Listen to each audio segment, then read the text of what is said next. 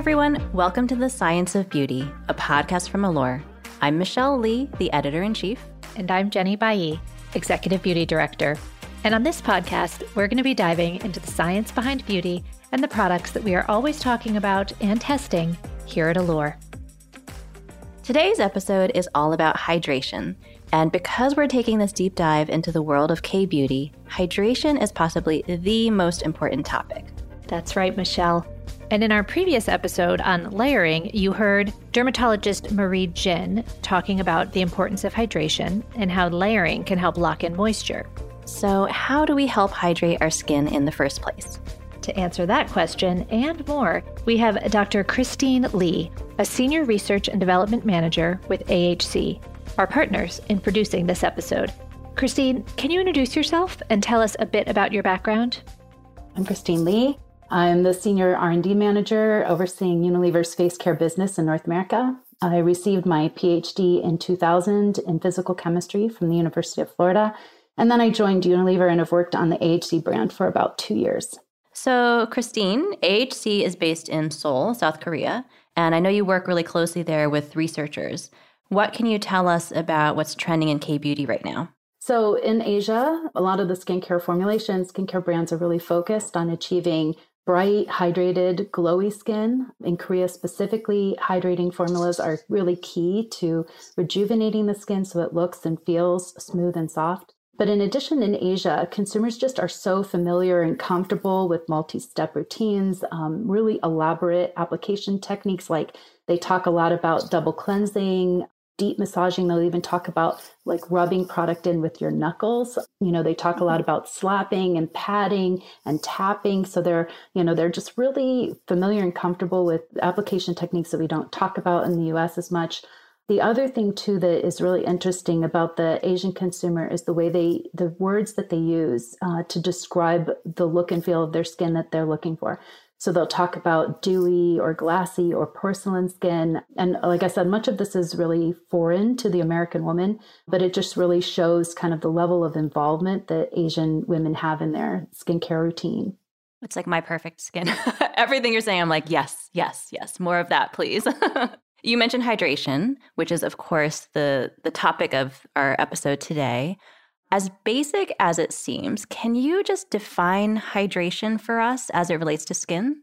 I mean, in short, really, hydration pretty much means increasing the skin's water content. Really, at the end of the day, dry skin is more than just a lack of water. When your skin is dry or dehydrated, it can start to appear flaky, dull. It really starts to feel uncomfortable, tight, irritated. It can start to feel like you're getting more sensitive. This really is indicating a much more fundamental breakdown in the he- healthy biological processes that are intended to keep skin soft and supple and smooth. Skin's normal renewal processes slow down in absence of sufficient hydration, which then leads to further dryness and it starts to pull your skin into this downward spiral. All right, I don't love where this is going. What happens in the downward spiral? Our skin's natural exfoliation processes slow down, which leads to an accumulation of skin cells on the surface. And these kind of accumulated or aggregates of skin cells start to form flakes, which are another indicator of dryness. And drier skin surfaces also lead to increased surface texture, roughness, which traps light, um, which causes the skin to lose translucence and appear dull and lifeless. Whereas hydrated skin, on the other hand, is smooth, radiant, feels softer, more elastic, more comfortable, touchable. So it's not really just a dry or white hydrated, it's really, you know, kind of biologically working in the way it's supposed to versus comfortable, soft, smooth, hydrated. Okay, so we've definitely established that hydrated skin is the way to go. Can you tell us a little bit about how hydration levels can fluctuate like we know they can change over time, but can they change just in the course of a single day? Water is constantly evaporating through the living layers of our skin toward the out dry outside world. Some water flux is really necessary for the skin to function normally, but what you're really trying to avoid is excessive water loss. And this flux we call transepidermal water loss. Could you take us through what transepidermal water loss is? So, our skin structure is really designed to avoid excess water loss in two ways. One is our skin's lipid matrix that acts as a barrier to hold water in. And the second is our skin cells, which contain what we call natural moisturizing factors. And those moisturizing factors bind the water into the skin cells. Moisturization also helps replenish the lipid barrier um, and helps the lipid barrier really hold the moisture into skin, either by, again, like replenishing those lipids or by physically holding water in the skin, such as through occlusion. So, now the fun part. Let's talk about all those incredible products out there that can help prevent and reverse this water loss and keep our skin dewy, glassy, bouncy, all those great K beauty words. There are certain ingredients that we should all be looking for in our hydrators or moisturizers. We'd love for you to help break them down for us, starting with humectants. These are materials that are really water loving molecules. By their chemical nature, these ingredients attract and bind water. The key humectant that is typically used in lotions and creams is glycerin. Other humectants that we use include panthenol or Propivive, um, urea, hyaluronic acid. Hyaluronic acid is actually a, a good one in that um, it's known to actually bind up to a thousand times its weight in moisture. So it's a very highly effective humectant. Hyaluronic acid does get a lot of love on ingredient lists in skincare. Now, another group of ingredients we hear about a lot in the context of hydration are occlusives. Can you tell us a little bit about those guys? So, the chemistry of occlusives is they don't necessarily bind water to the molecular structure themselves. Instead, occlusive ingredients help regulate water in the stratum corneum or the skin surface by creating a film that effectively seals moisture within the skin, preventing excessive transepidermal water loss. So, occlusive skincare ingredients can include waxes, petrolatum, uh, dimethicone, and silicones, which are ingredients that you'll top, you commonly find in moisturizers. One thing we always say too is that occlusives sometimes get a bad reputation because consumers sometimes think that occlusives will block their pores or suffocate skin. And it's really important to kind of differentiate between something that would be 100% occlusive, like saran wrap. So if you put saran wrap on your skin, that would form a 100% occlusive barrier that wouldn't allow any water to flux through the skin. And you can see all kinds of like potential damage from like wrapping your skin in saran wrap. Occlusive ingredients that we're using in skincare products are really not 100% occlusive. They do help to seal and trap the water in the skin, but they do allow for the transfer of water that is really critical and necessary for normal skin function. So, listeners, do not saran wrap your face at home. and what about emollients? What are those? So, emollients are typically oil or lipid rich materials. Um, they're not necessarily water soluble. So, that in that way, they're more like occlusives, but they also don't have the ability to form an occlusive film. So emollients are often used to soften and smooth skin. A lot of times they impart a silky skin feel. Ingredients that would fall in this classification are things like coconut oil, grapeseed oil, soybean or sunflower seed oils. And they're not only common as oils, but they can act as precursors to skin lipids, or even in some cases, these will convert into essential fatty acids in the skin. But that whole class of like oils and triglycerides would work as emollients. So, revisiting the layering process that we talked about in our last episode, how exactly would you use all of these different types of ingredients together to maximize your skin's hydration? You might want to put the occlusive on after you would use something that's more water and humectant rich, but really, actually, to be honest, we put all three into a single product a lot of times. Are there any other products that we should be seeking out for their hydrating properties? One of the things that we use an awful lot in skincare are lipids or lipid precursors. These could include ingredients like fatty acids, triglycerides. Um, it could also include ingredients like ceramides or proceramides. Another classification would be protein precursors such as peptides that you can um, deposit onto your skin. These materials, their kind of primary function is to help to repair the barrier.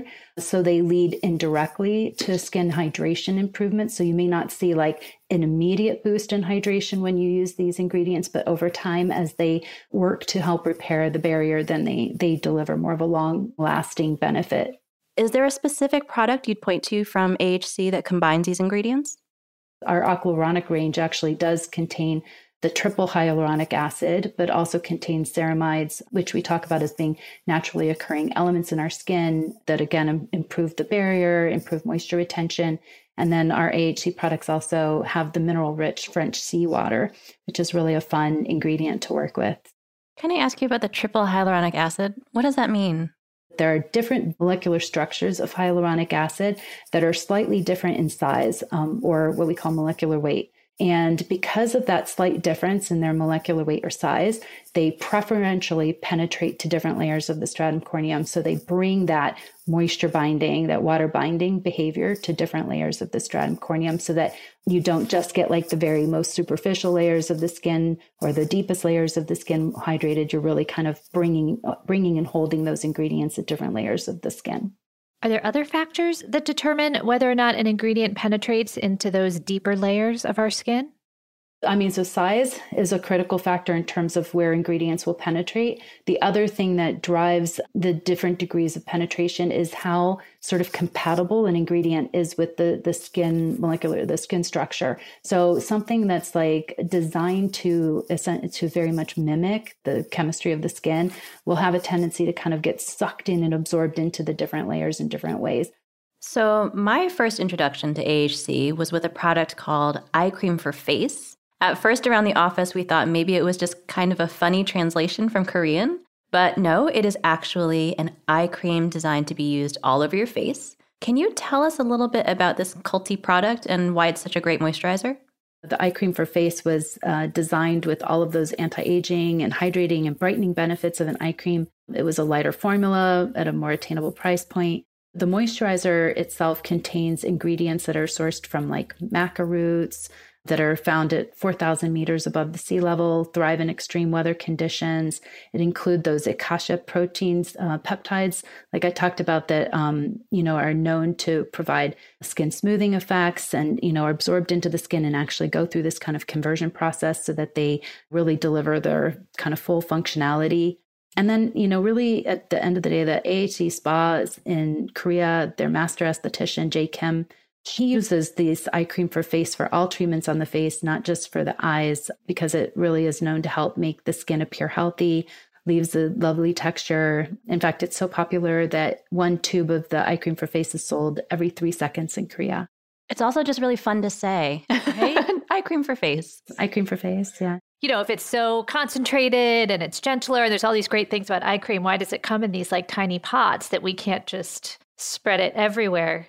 Yeah, I think that is the idea behind the eye cream for face is that, you know, we usually look at like very concentrated products to pl- apply around the eye, but, you know, that benefit can, you know, really translate to the full face as long as it's in a format that spreads, is convenient to use.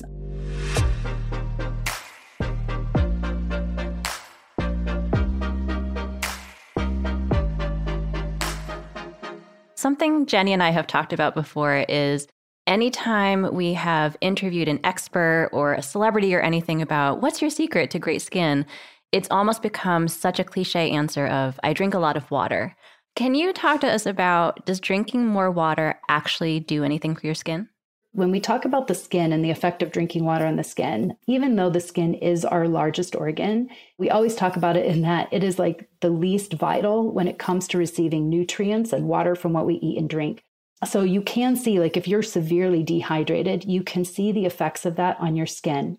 But drinking water isn't necessarily going to go uh, directly to hydrate the skin, then. Again, it's like the last thing that's going to receive it. So that's why we talk about it being so critical that you provide skin its hydration from the outside. And how do external factors affect your skin, like air conditioning, for example?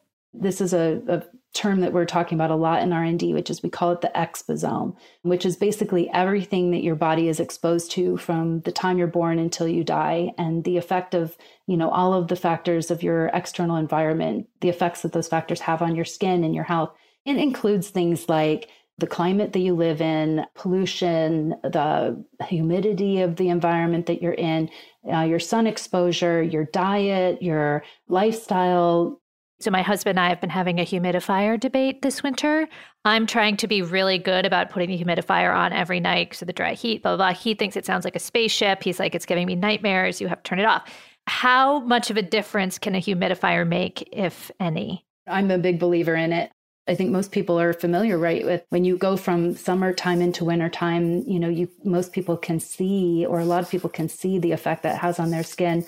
You know, in the summer, your skin just naturally kind of looks more hydrated, even if you're not moisturizing every day. Whereas in the winter, you need to be so much more fastidious about applying the moisturizer every day. In fact, when we do our clinical testing, we specifically don't do clinicals in the summer because it's actually really hard to find people with visible dryness in their skin in the summer. Whereas in the winter, when people haven't gotten back into that kind of moisturizing habit, you can find a lot of people, you know, our incidence of dry skin goes up dramatically in the winter.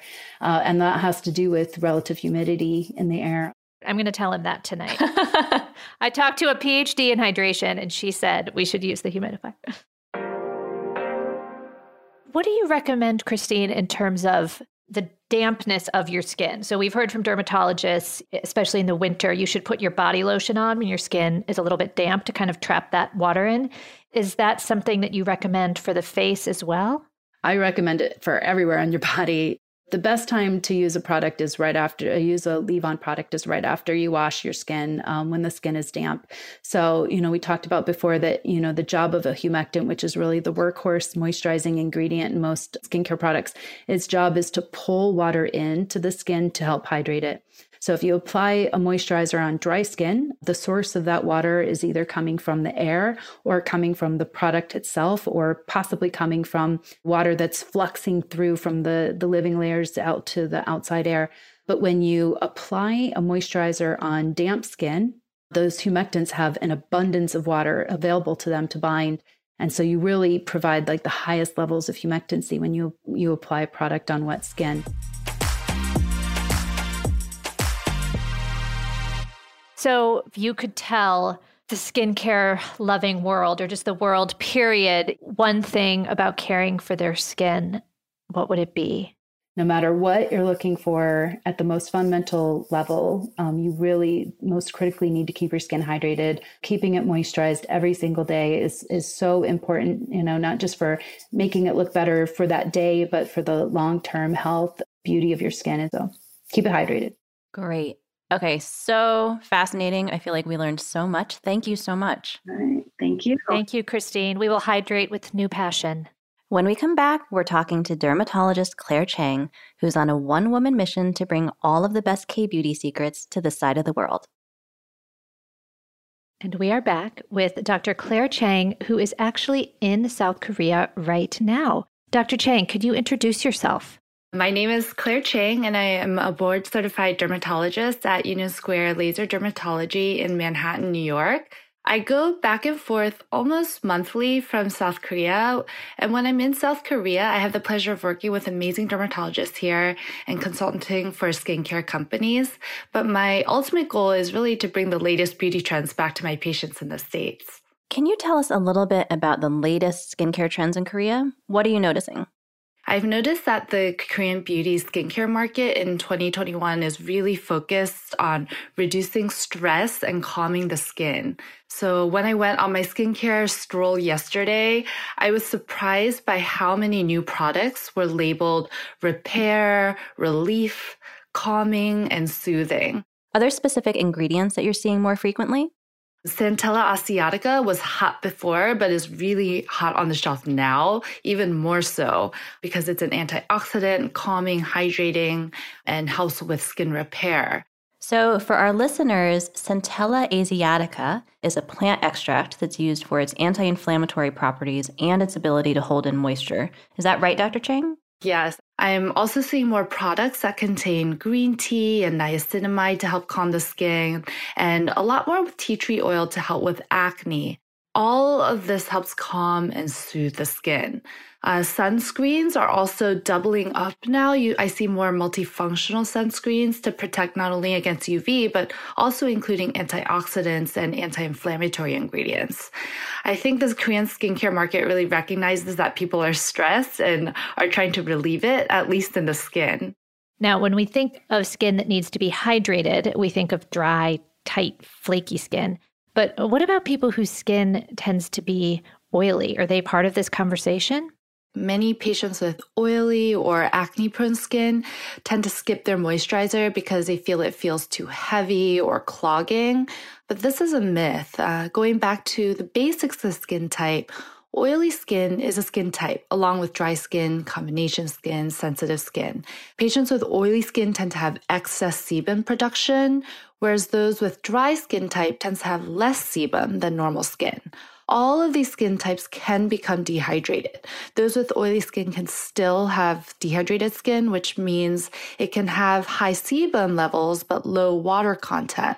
So while it may have enough lipids to lock in moisture, it may lack natural moisturization factor or may be in an environment with low humidity or air conditioner use. So remember, it's important to keep your skin hydrated in all skin types, even if you're oily or acne prone.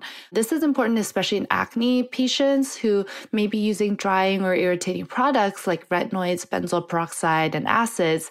Skin hydration is even more important in these patients to maintain a healthy skin barrier. Is there a difference between dryness and dehydration, or are they pretty much synonymous? They often go hand in hand. So those with dry skin have lower sebum content, meaning less lipids to lock in moisture. So they then lose more water and become more dehydrated. So many patients with dry skin are more prone to dehydration. I know you have a baby, Dr. Chang. I also have a baby. and so I look at my baby's face and it is so bouncy and it looks so hydrated and so moisturized. And obviously, mm-hmm. babies don't really use skincare. Why does skin tend to get drier as we age or, or more dehydrated as we age? Uh, yes, I see my baby skin right now, and I'm like, oh, there's like no, it's flawless. There's no visible lines, and it looks so bouncy. Unfortunately, as we age, the levels of lipids like ceramides in our skin drop significantly. This has been shown in scientific studies. This makes our skin more prone to becoming dry, irritated, rough, and itchy. The levels of natural moisturization factor also drops as we age, so it makes our skin more prone to dehydration at the same time. So, unfortunately, as you get older, your skin may get drier and itchier, and also with more visible wrinkles.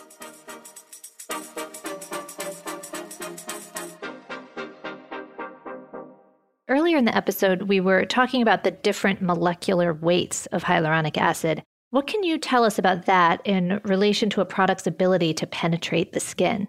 Studies have shown that hyaluronic acid of multiple different sizes, ranging from larger to small, so from 50 to 2000 kilodaltons, can all improve skin hydration, elasticity, softness, and the visible appearance of wrinkles. We don't know yet, and more data is needed, but likely a combination of different molecular weights of hyaluronic acid may provide the best results so that you can penetrate them at diff- penetrate the skin at different depths. So, what should people be looking for? Because I feel like when you're looking at packaging, it doesn't necessarily always talk about the molecular weight of your hyaluronic acid. How would people know if what they're buying is the right thing? It's oftentimes in the description. So nowadays, especially with more knowledge and awareness about the different molecular weights, the packaging do- does say, you know, a mixture or combination molecular weight hyaluronic acid or hyaluronic acid complex of different sizes. They usually don't tell you the exact size. Uh, so it's, the, you know, not scientifically, it's harder to really distinguish what they're saying, but usually they'll say it on the packaging now. Got it. One of the things we've seen a lot of in recent years is snail mucin. Is it a natural form of hyaluronic acid? So, snail mucin is not a form of hyaluronic acid, but it has sugars that can bind moisture and bind in water, and that's why it's used for hy- hydration. It is produced when traditionally when snails got really scared, they would secrete this mucin, and studies have actually shown that it can help with repairing the skin and hydrating the skin. Of course, there's been small studies, so more studies are needed on snail mucin.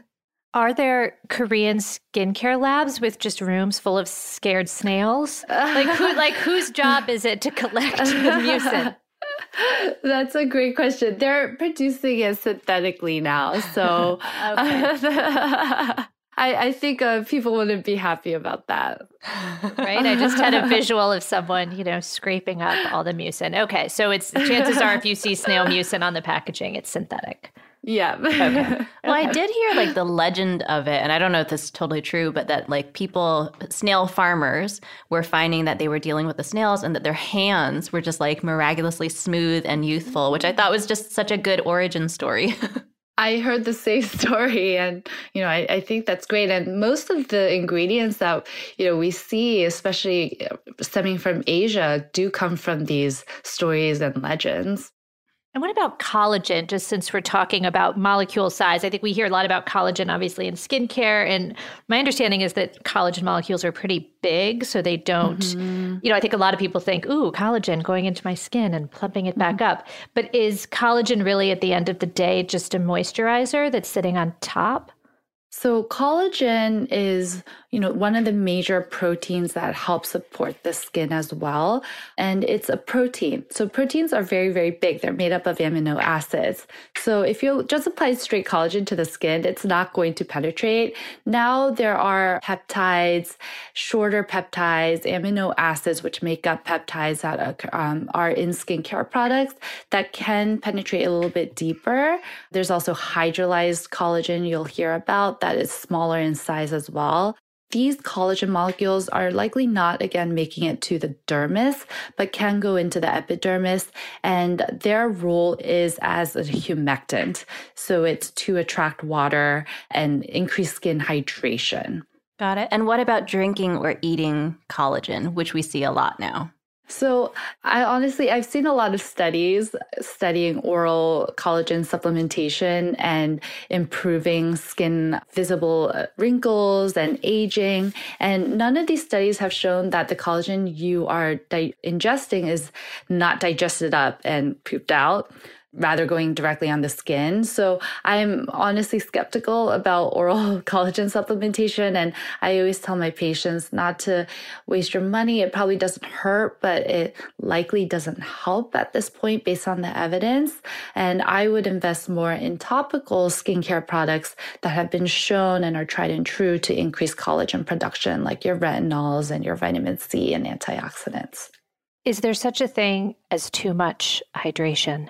Like at a certain point, is your skin like that?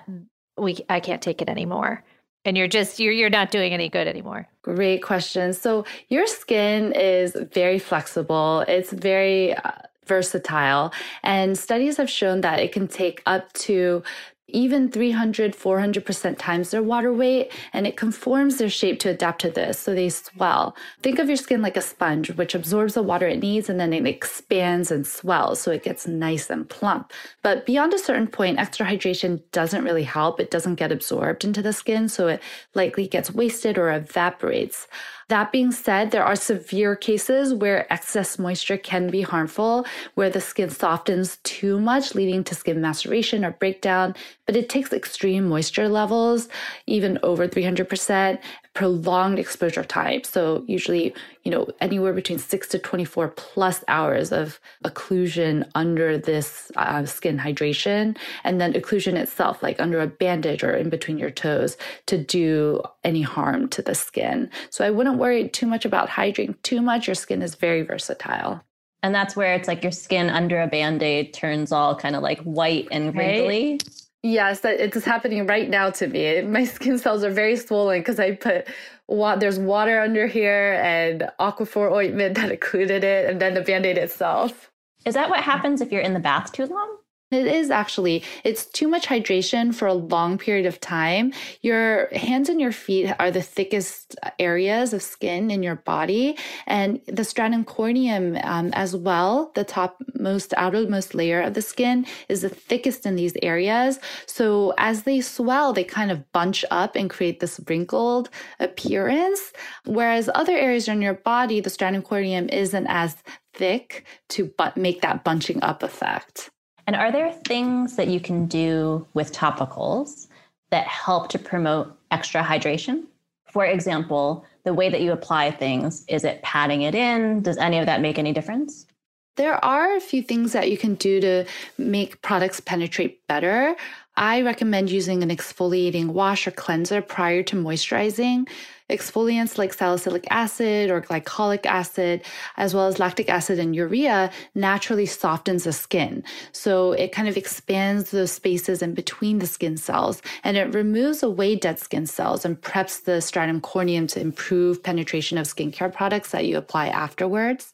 Dampening your skin prior to applying moisturizers can also help soften the bonds between the cells to increase the permeability of the skin.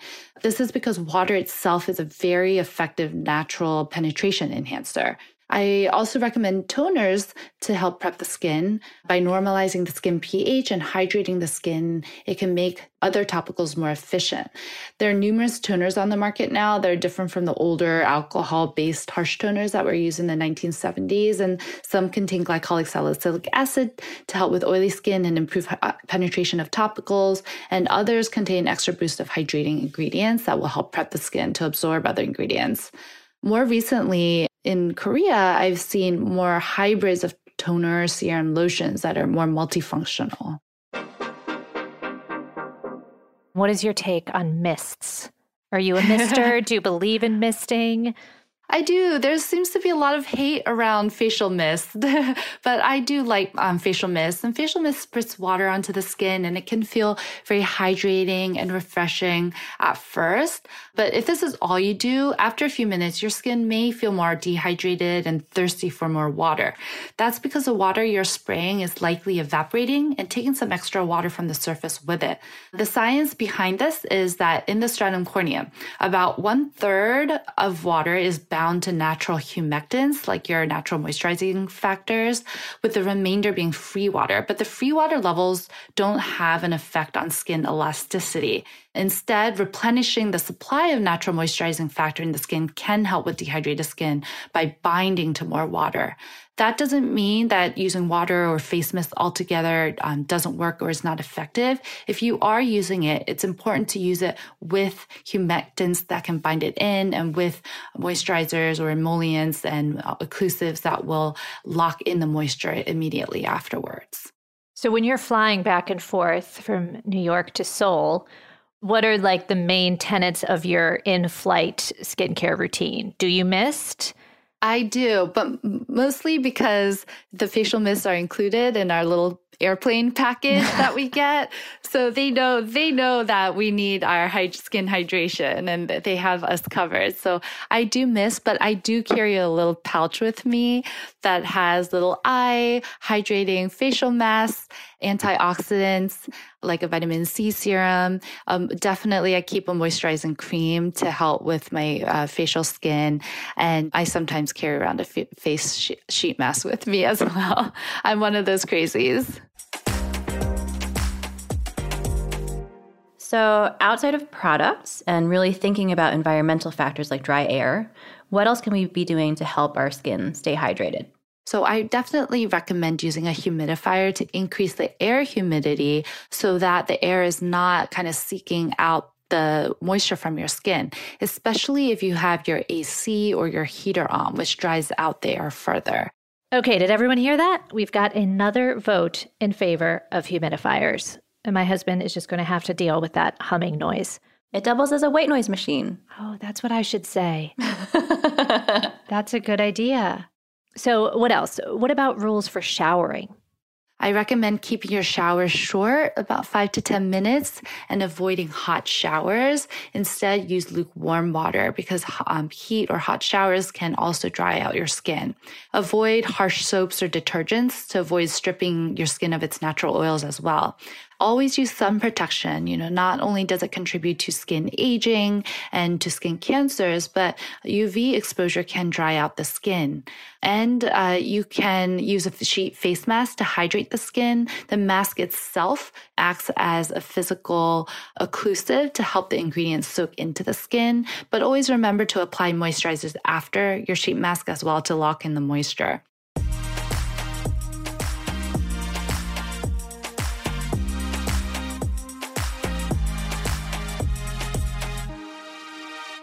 Is there anything, Dr. Chang, that you would say Korean women are doing right now for hydration that we aren't yet? Like something we will be doing in two years to hydrate our skin?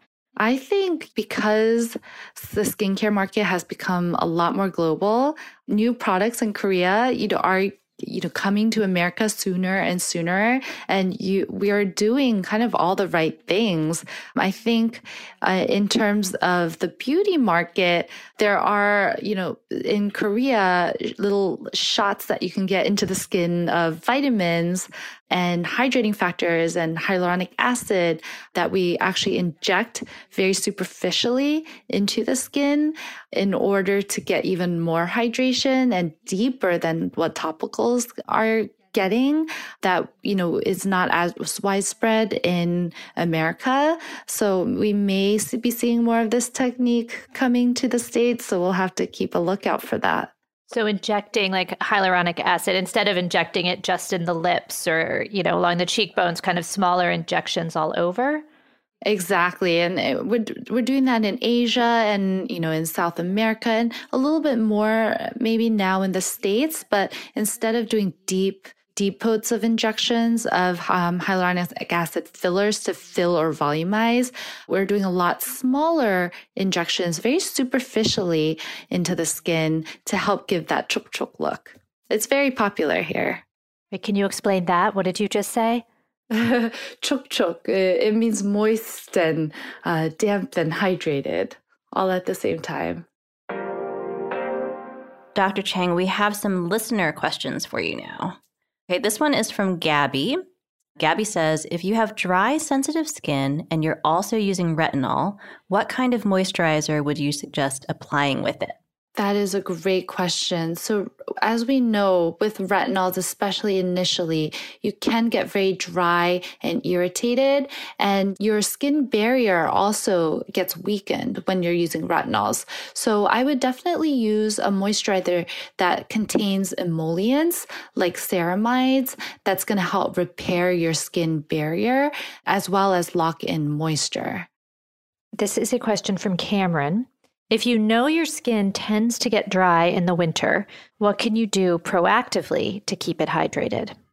It's great to continue to uh, keep the air moist. The biggest thing with winter is that the humidity of the air surrounding us gets lower. So you want to use humidifiers when you can in your rooms, and especially if you have your heater on. And then you want to really increase the skincare use. And that doesn't mean increasing your steps necessarily, but increase the quality of your skincare in order to um, hydrate the skin. So in the wintertime, I always recommend using more oil based products. So skipping your lotions and switching to your thicker creams and moisturizers, maybe switching to a more occlusive agent as well. All right, our last question is from Megan. Megan says, I'm pregnant and my skin breaks out so easily. What's the best way to hydrate hormonal skin without causing more breakouts? Hormonal skin, acne and oily skin, congested skin, they still need to be moisturized and hydrated, like I said before. I would use humectant type ingredients like your glycerin, hyaluronic acid, lighter weight lotions rather than your thicker creams in order to hydrate the skin. There's a lot of moisturizers now that contain pregnancy safe products that can help with acne. So your tea tree oil is a great product, active ingredient that's safe in pregnancy and can help calm the skin, soothe the skin, and help with mild to moderate acne. Yeah, I feel like when I was pregnant and after I gave birth, I got so many questions on Instagram, people being like, "Tell us what you used while you were pregnant." It is it's such a huge question right now. It is. And unfortunately, so many products we can't use in pregnancy. So it's nice to know the ones we can.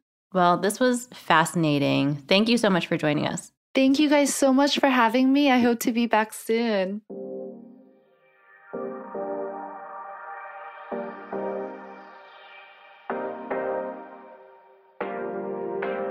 Okay, Michelle, what are your favorite products for hydration? Okay, I like a bunch of them. It is absolutely a step that I never skip, basically, morning and night. I love the emulsion from AHC. I also really like Dr. Dennis Gross has this hyaluronic acid serum that comes in like a little blue glass bottle that's really great. It's a little bit more liquidy. I also do use snail occasionally. I love the one from Mizon, which is a snail repair ampule, which comes in a little like dropper bottle. And I do love a mask every once in a while. So I also get deliveries from Facetory, which is a subscription box, and they do a lot of different products, but they also really focus on sheet masks. So I have a bunch of those just in my drawer that I'll I'll bring out on a Saturday or a Sunday. And just on a morning, I love to just sit with one on and get a really juicy sheet mask going. All right, Jenny, what are your favorite products for hydration? I have a few. I like any good hydrator. I love a hyaluronic acid product. And SkinMedica makes one called HA5 that is really, really nice. And I believe it's HA5. I think it has five different kinds of hyaluronic acid with different molecular weights. That is definitely a pricier one. La Roche Posay at the drugstore has a nice hyaluronic acid that comes in a dropper, like a very silky serum. At night, I'll layer on top of that some Heavier creams. I like the fresh age delay black tea cream. I often come back to. At night, I like to do something that has like a little more of that spa feel hydration. I also really like Olay um, has a line of moisturizers. They call them whips. They're very light creams that in the summer I will often use at night. And they have different ones, like their Regenerist line, for example, has a Regenerist whip. And I feel like I should also mention my current favorite humidifier which is the canopy. My husband, as we've established, thinks it buzzes a little too loudly, kind of hums a little too loudly at night. But my issue with humidifiers is always cleaning them out. And this one has this separate little compartment that you just fill up with water. It stays super clean. You can run it through the dishwasher if you want to, but I, I haven't even done that yet. And so far, it is my my all time favorite humidifier. So this winter, I'm trying to be much better about using it. Ooh, that's a good tip. I've been using the Dyson. I literally just started using it about a week ago, though. But yeah, I'm trying to become a little bit more religious about using it. We'll be back next week with a very experimental episode. That's right. We're going to be your guinea pigs for the Hanacure mask. That's the same one that Drew Barrymore made very famous on Instagram a couple of years back. So if you've been thinking about trying it, but you're on the fence, we'll tell you all about our experiences next week. And of course, we'll be talking about the why and how behind many other kinds of masks, too. And until then, everybody stay chuck chuck. If you enjoyed the show, make sure to rate and leave us a review and subscribe to the podcast. It helps new listeners find the show. You can find additional information and episode references in the show notes. Follow Allure on Instagram at Allure. I'm at Hey Michelle Lee. And I'm at J by E, J B A I L L Y. On our audio team, our executive producer is Ginny Saraswati. Our associate producer is Aaron Skahan. And our audio editor is Ashley Tuff, with production support from Ginny Media. On the Allure team, the editorial leads are Soini Driscoll and Diana Mazzone. Lead researcher is Westry Green, and project manager is Monica Perry. The theme music is by Asha Ivanovich. Special thanks to our listeners who sent in questions. Thanks for tuning in. See you next week.